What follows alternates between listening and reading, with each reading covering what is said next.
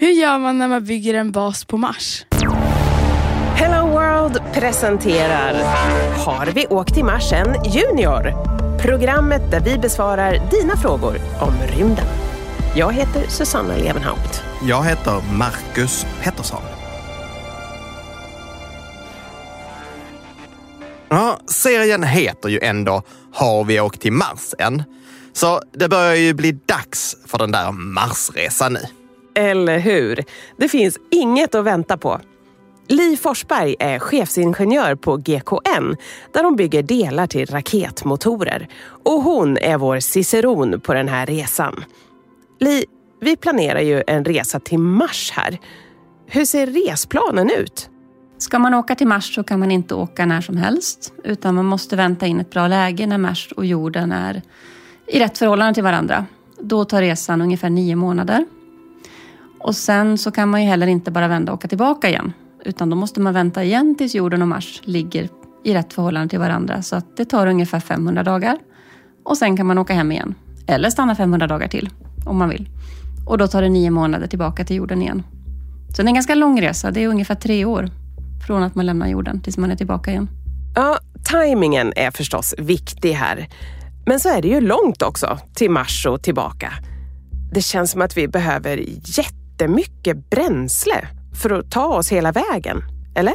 Eh, vi behöver ju inte bränsle hela vägen fram till Mars. För har vi väl fått fart på den här raketen så kommer det. Det finns ju inget motstånd i rymden. Det finns ingen, ja, som på en bilväg när vi har motstånd från luftmotstånd och vägens motstånd mot däcken. Utan får vi fart på den finns det inget som bromsar den, då kör den.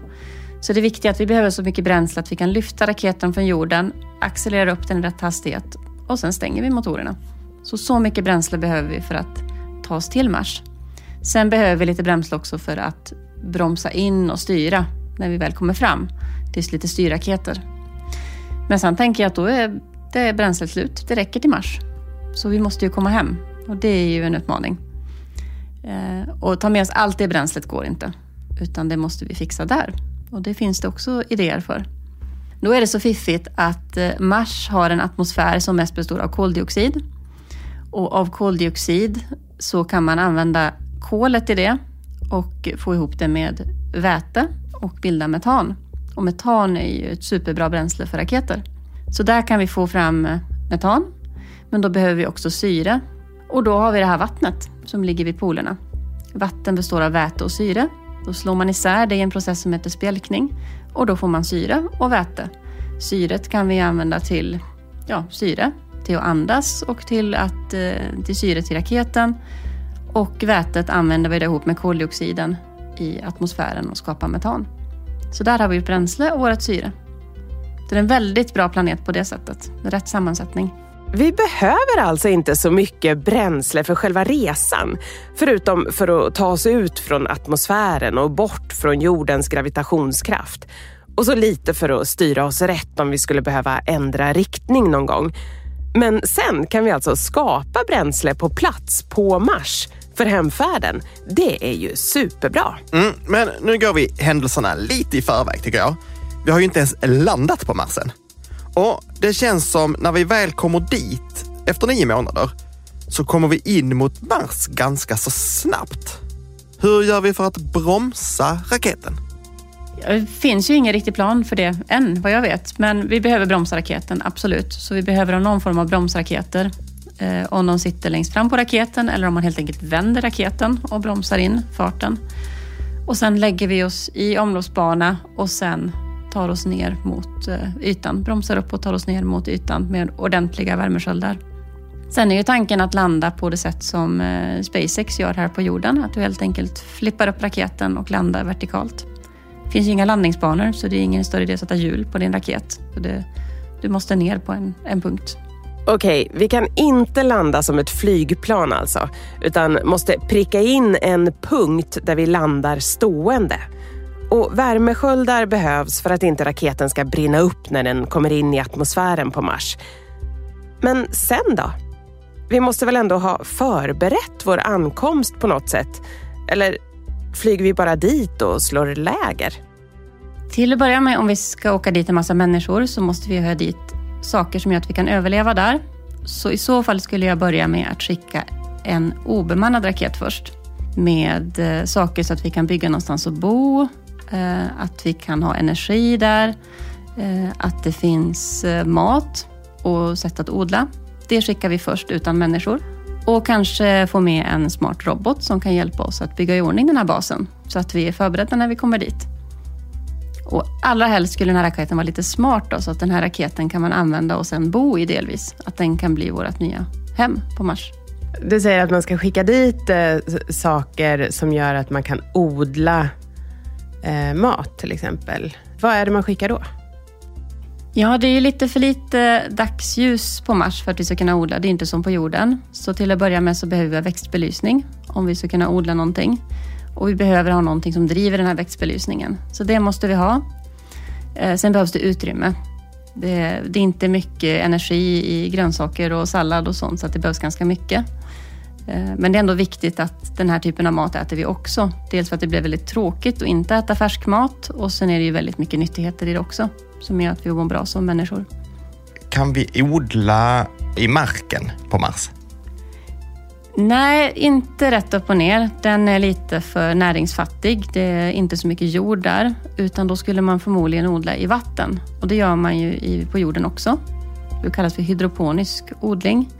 Så det skulle nog vara lösningen där, att någon form av vatten och näringslösning i vattnet för att odla. Om man inte vill släppa med sig väldigt mycket jord och det är ju väldigt tungt. Så det känns onödigt. Tar man vatten som finns då på, på Mars och i sådana fall måste vi befinna oss någon särskild stans på Mars för att hitta det vattnet? Ja, man har ju hittat vatten på Mars och det, befinner, det är ju fryst vatten som befinner sig vid polerna. Så om man nu ska bygga någonstans och bo på Mars så är det ju bra att vara nära vattnet. Så att man då kan ta rätt på det här frysta vattnet och använda det till odling och använda det till att eh, eh dricka och äta. Som människor också. Vi behöver ju mycket vatten som människor också. Vad äter vi mer än de här grönsakerna som vi odlar? Ja, bara grönsaker kan man inte leva på. Det är lite för lite energi. Så det jag hade tänkt då, det är ju att man forskar ju väldigt mycket just nu på att äta insekter. Det tar inte så mycket plats, det är energi och protein i det. Så det hade nog varit en bra lösning att eh, helt enkelt äta insekter som proteinkälla när vi är på Mars. Men det blir lite tråkigt att bara äta det, så komplettera med potatis och grönsaker och, och annat gott som vi odlar. Jag tror att vi tar med oss en del konserver också. För börjar vi odla så kommer det ta ett tag innan det är någonting på plats. Så vi måste ju ha med oss annan mat också. Och det är kanske då vi kan skicka med den första raketen. Vi måste ju ha mat på resan också. Det tar nio månader att åka dit. Vi måste ha någonting att äta. Så det kommer väga en hel del på den andra raketen där människorna åker. Så det räcker nog med det vi ska äta då. Det är tillräckligt tungt. Bra, då har vi löst mat och vattenfrågan. Men vi måste ju prata lite mer om den här roboten som nämndes liksom i förbifarten tidigare. Berätta mer. Vad ska den göra? Jag tänker att den framför allt ska bygga ordning någonstans för oss att bo.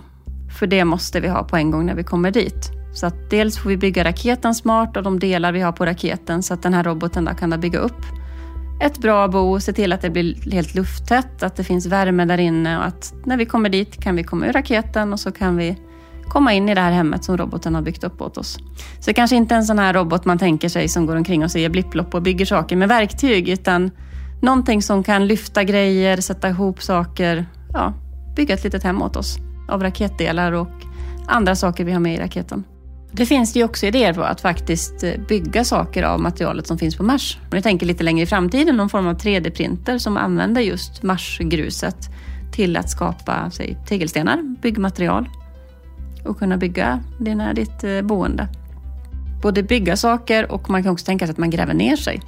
Att man bygger boenden under mark, man bygger tunnlar, odlingstunnlar och boendetunnlar. Så behöver man inte bygga så mycket uppåt och ha så mycket strukturer. Utan vi faktiskt gräver oss neråt istället och bor där.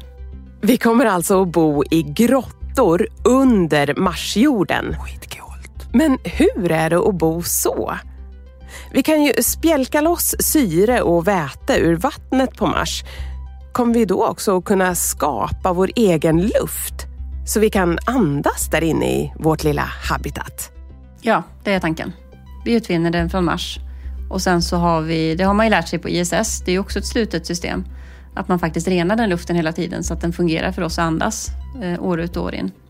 Där har man också lärt sig väldigt bra hur man återanvänder vatten. Det kommer ju vara viktigt på Mars också. Så det vi har lärt oss på ISS kommer vi ha mycket nytta av när vi kommer då till Mars så småningom.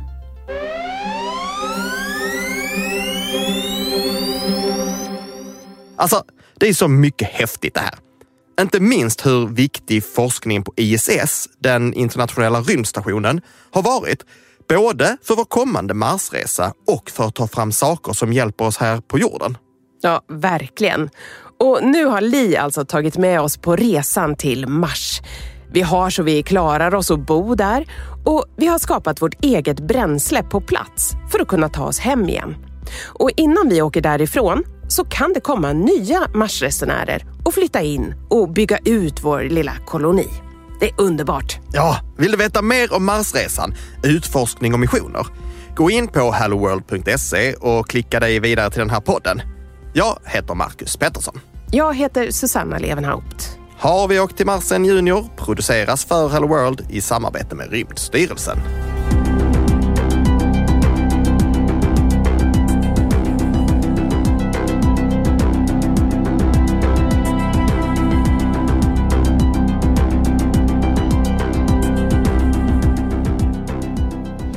Det är en ganska stor bas du ska bygga. Ja, jag behöver nog mer än en raket. vi skickar upp ett helt gäng raketer så vi bygger en stor bas innan vi kommer dit. Så alla får sitt eget rum och vi får lite gemensamma ytor och träningsanläggning. Det låter jättetrevligt. Det är plötsligt en, eh, en utflykt som jag skulle kunna tänka mig att göra.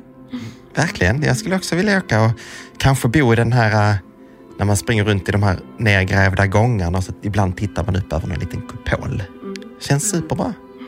Ja, men det tror jag är det bästa. Vi kombinerar de här nedgrävda gångarna och eh, kupolen. Det, det tror jag blir en toppenbas. Jag hänger på. Ja.